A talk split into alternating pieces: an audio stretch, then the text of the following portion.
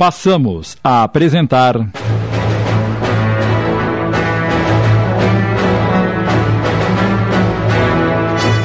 O Senhor das Terras.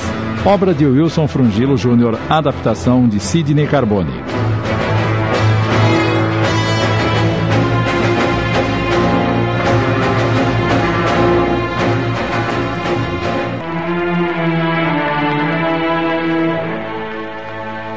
Por que ela deveria estar morta se você não está?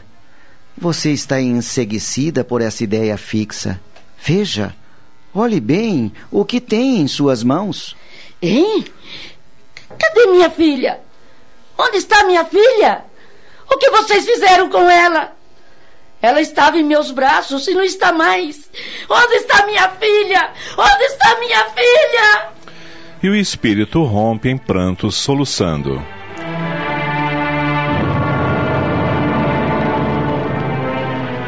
Meus irmãos, vamos mentalizar uma luz tranquilizadora sobre esta nossa pobre irmã, que cega de ódio e sofrimento, carregou por séculos em seus braços a imagem plasmada de um bebê, fruto de seu amor e de sua revolta. Levemos até essa pobre infeliz os nossos maiores sentimentos de carinho e amor, para que ela consiga libertar-se desse tormento atroz. Mais uma vez lhe peço, querida irmã, que acalme-se e ouça esse espírito que quer falar-lhe. Nesse momento, um outro espírito começa a falar com a mulher, através de uma outra médium. Minha filha querida, olhe para mim. Sou sua mãe. Mamãe? Mamãe? Me ajude, minha mãe.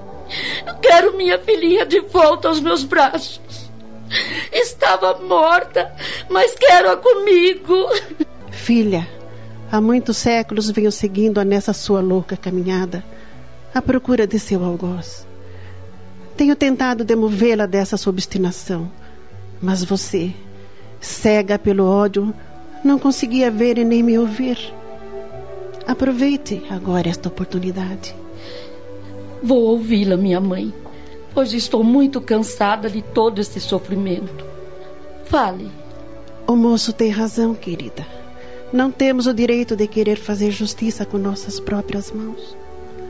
Você passou todo esse tempo perdida nos labirintos de sua mente e não pôde dar-se conta de tudo o que aconteceu. Venha comigo. Iremos para um lugar de muita luz, onde poderei ajudá-la e explicar-lhe tudo. Mas e minha filha? Onde está?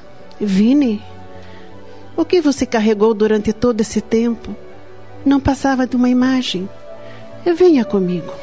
Mas onde ela está? Sua filha, minha neta hoje, é uma criatura maravilhosa, muito boa, alegre, que viveu por muitas encarnações, aprendendo a amar o próximo e auxiliando a todos que dela necessitavam. É, é verdade? Pode acreditar, minha querida. E, e eu posso vê-la? Um dia levarei para vê-la. Ela se encontra no seio de uma família que lhe quer muito bem e que somente tem lhe dado amor. Principalmente seu pai. Seu pai?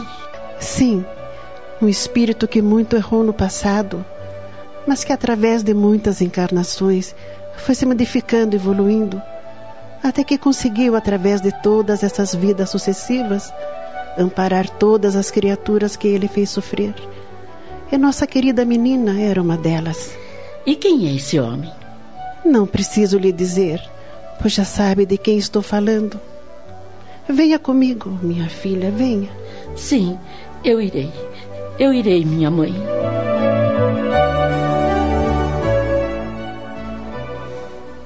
A reunião é encerrada com uma prece proferida por Dona Paulina. Após todos os presentes se retirarem, Cláudio convida Alfredo, Yolanda e Isabel para se sentarem à mesa. O que achou da reunião, Alfredo? Gostei muito e penso que entendi sobre o comportamento dos espíritos após a morte. É, quer dizer, após a desencarnação. Apenas para reforçar, gostaria de dizer que os espíritos, ao deixarem o corpo, irão encontrar aquilo que eles próprios semearam. Essa mulher que se comunicou, você a viu mesmo? Sim, eu a vi. Ela tinha o rosto deformado e uma criança no colo, não é? Sim. Eu a vi em minha casa hoje de manhã e ela disse-me que estaria me aguardando após a minha morte para vingar-se. E há pouco apontou para mim acusando-me. Não se preocupe com ela, Alfredo. Graças a Deus, ela já está bem encaminhada pela mãe e não voltará a importuná-lo. Pelo contrário, muito fará um dia para auxiliá-lo. Será que realmente fiz algum mal a ela em outra encarnação?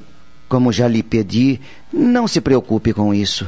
Todos nós temos as nossas dívidas do passado, mas temos que nos preocupar com o nosso presente e com o nosso futuro, que é eterno.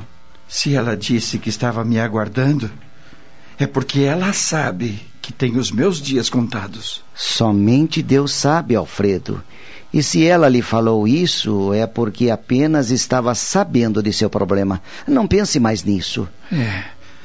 Vou tentar esquecer. Só queria que me dissesse mais uma coisa, Cláudio.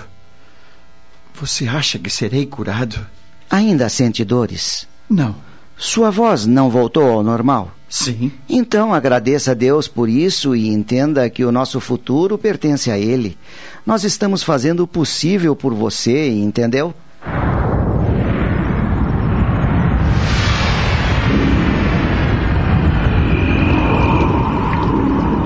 Claro que entendi, Clouter. Não precisa falar mais. Você quer preparar o chá sem que ninguém o veja. Tudo bem.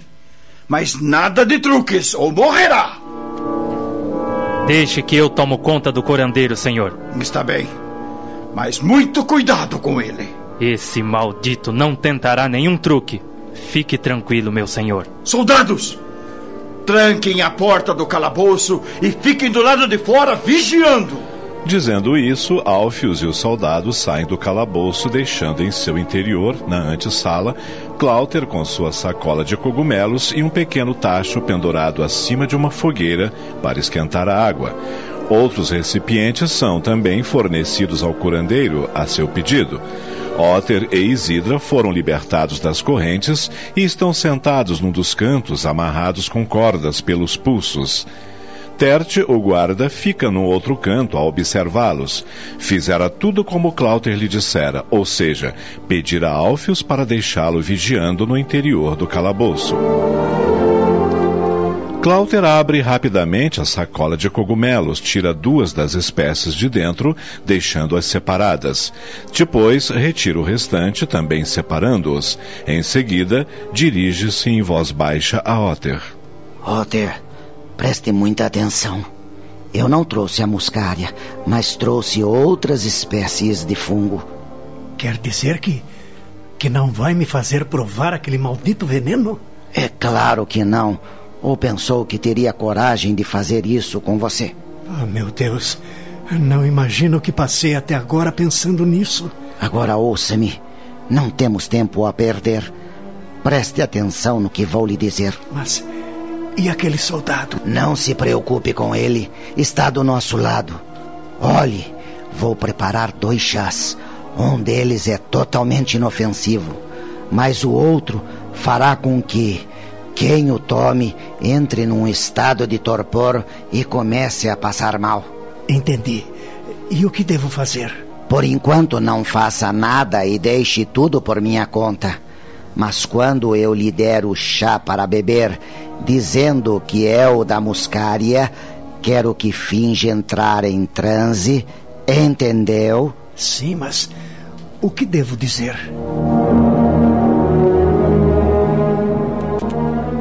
Estamos apresentando O Senhor das Terras. Voltamos a apresentar O Senhor das Terras, adaptação de Sidney Carbone.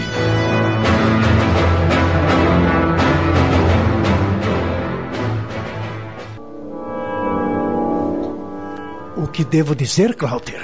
Você fingirá estar tendo visões do combate com Luriel. Fingirá estar vendo Alfios lutando com ele, mas dirá que não consegue ir mais adiante, porque esse futuro pertence a ele e que somente ele poderá visualizá-lo. Você quer que eu que eu o faça beber e aí você dará o outro chá para ele? É isso? Isso mesmo. Nesse exato momento, teremos que fugir. Mas é, fugir como? Deixe por minha conta. Mas, Cláuter, como conseguiremos fugir desse calabouço? Principalmente se fizermos algo contra Alfios. E os soldados? Não se preocupe, senhora. Vou dar um jeito para que a experimentação do chá seja feita do lado de fora do castelo. Ah, meu Deus! Será que vai dar certo? Tem que dar, senhora. É a nossa única chance. E fugiremos para onde? Vocês irão comigo para o norte. Porém, se me acontecer alguma coisa, vocês devem correr para o interior da floresta por detrás de minha casa e seguir a trilha da direita. Quando avistarem uma macieira, procurem atrás dela uma outra trilha que o levará diretamente a uma aldeia no norte, a dois dias de caminhada. Chegando, falem que estão lá em meu nome, contem toda a história e meus amigos o tratarão muito bem. E se porventura der certo de eu recuperar o colar sagrado, levem-no até o Aaron e ele o guardará para mim. Certo, Cláudio, mas por favor, vá conosco. Farei todo o possível, mas agora é, deixe-me trabalhar.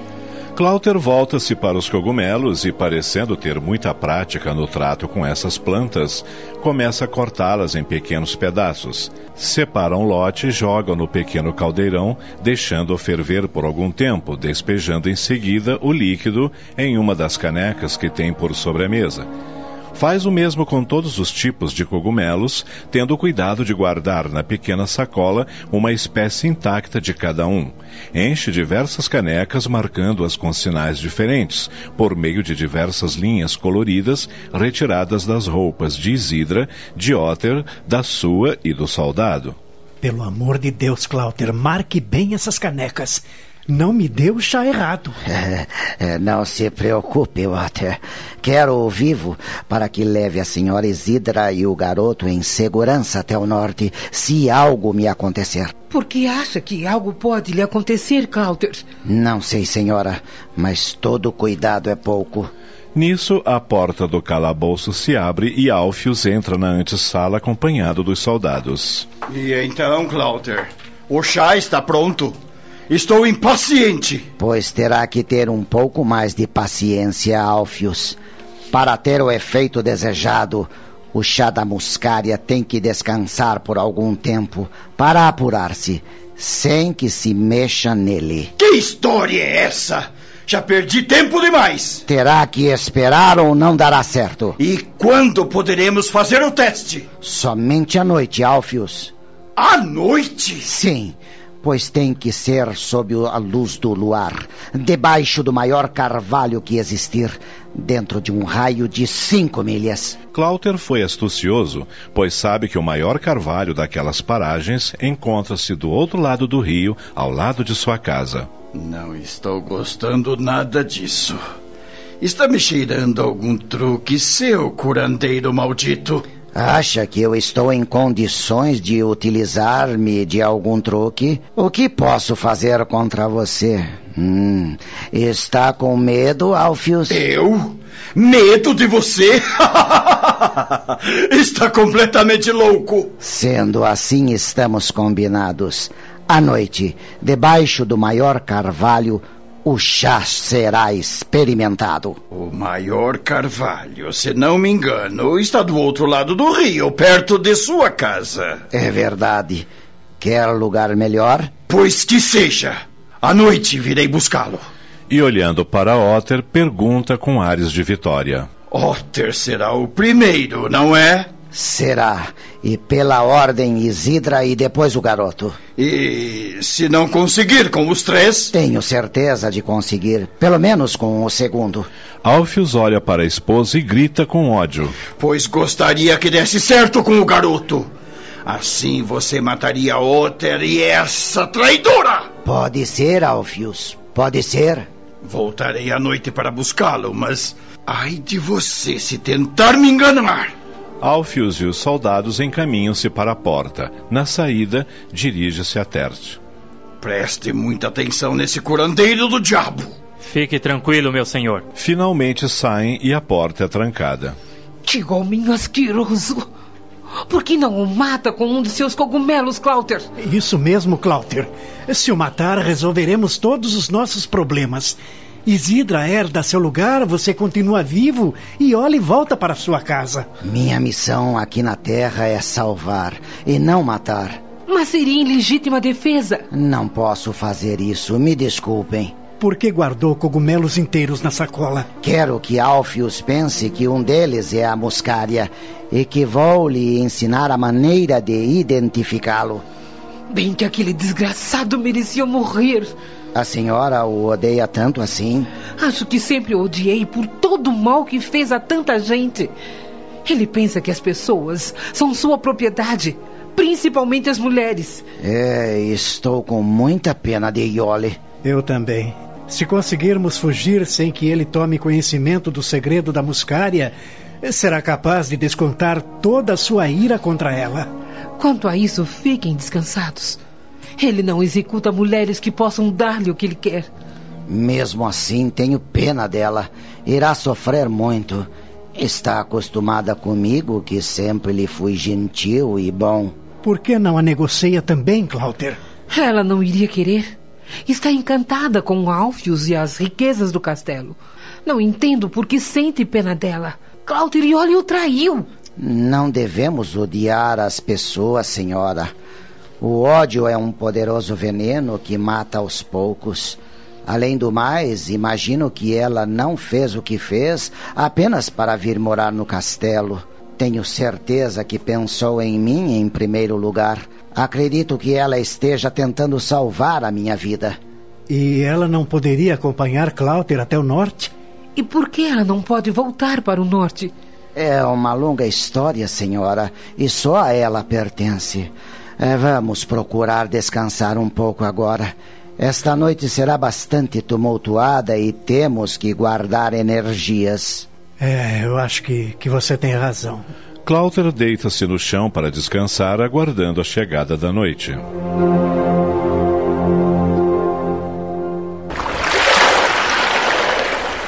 Duas balsas atravessam lentamente o rio, carregando numa delas Alfius, Clouter, Terte e cinco soldados, enquanto a outra transporta Otter, Isidra, o garoto e mais outros cinco homens de Alfius.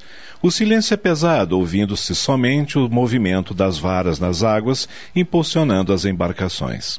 As canecas foram embrulhadas uma a uma em peles e estão dispostas em pé ao lado do curandeiro, que pede o menor movimento na embarcação para que o líquido não seja derramado.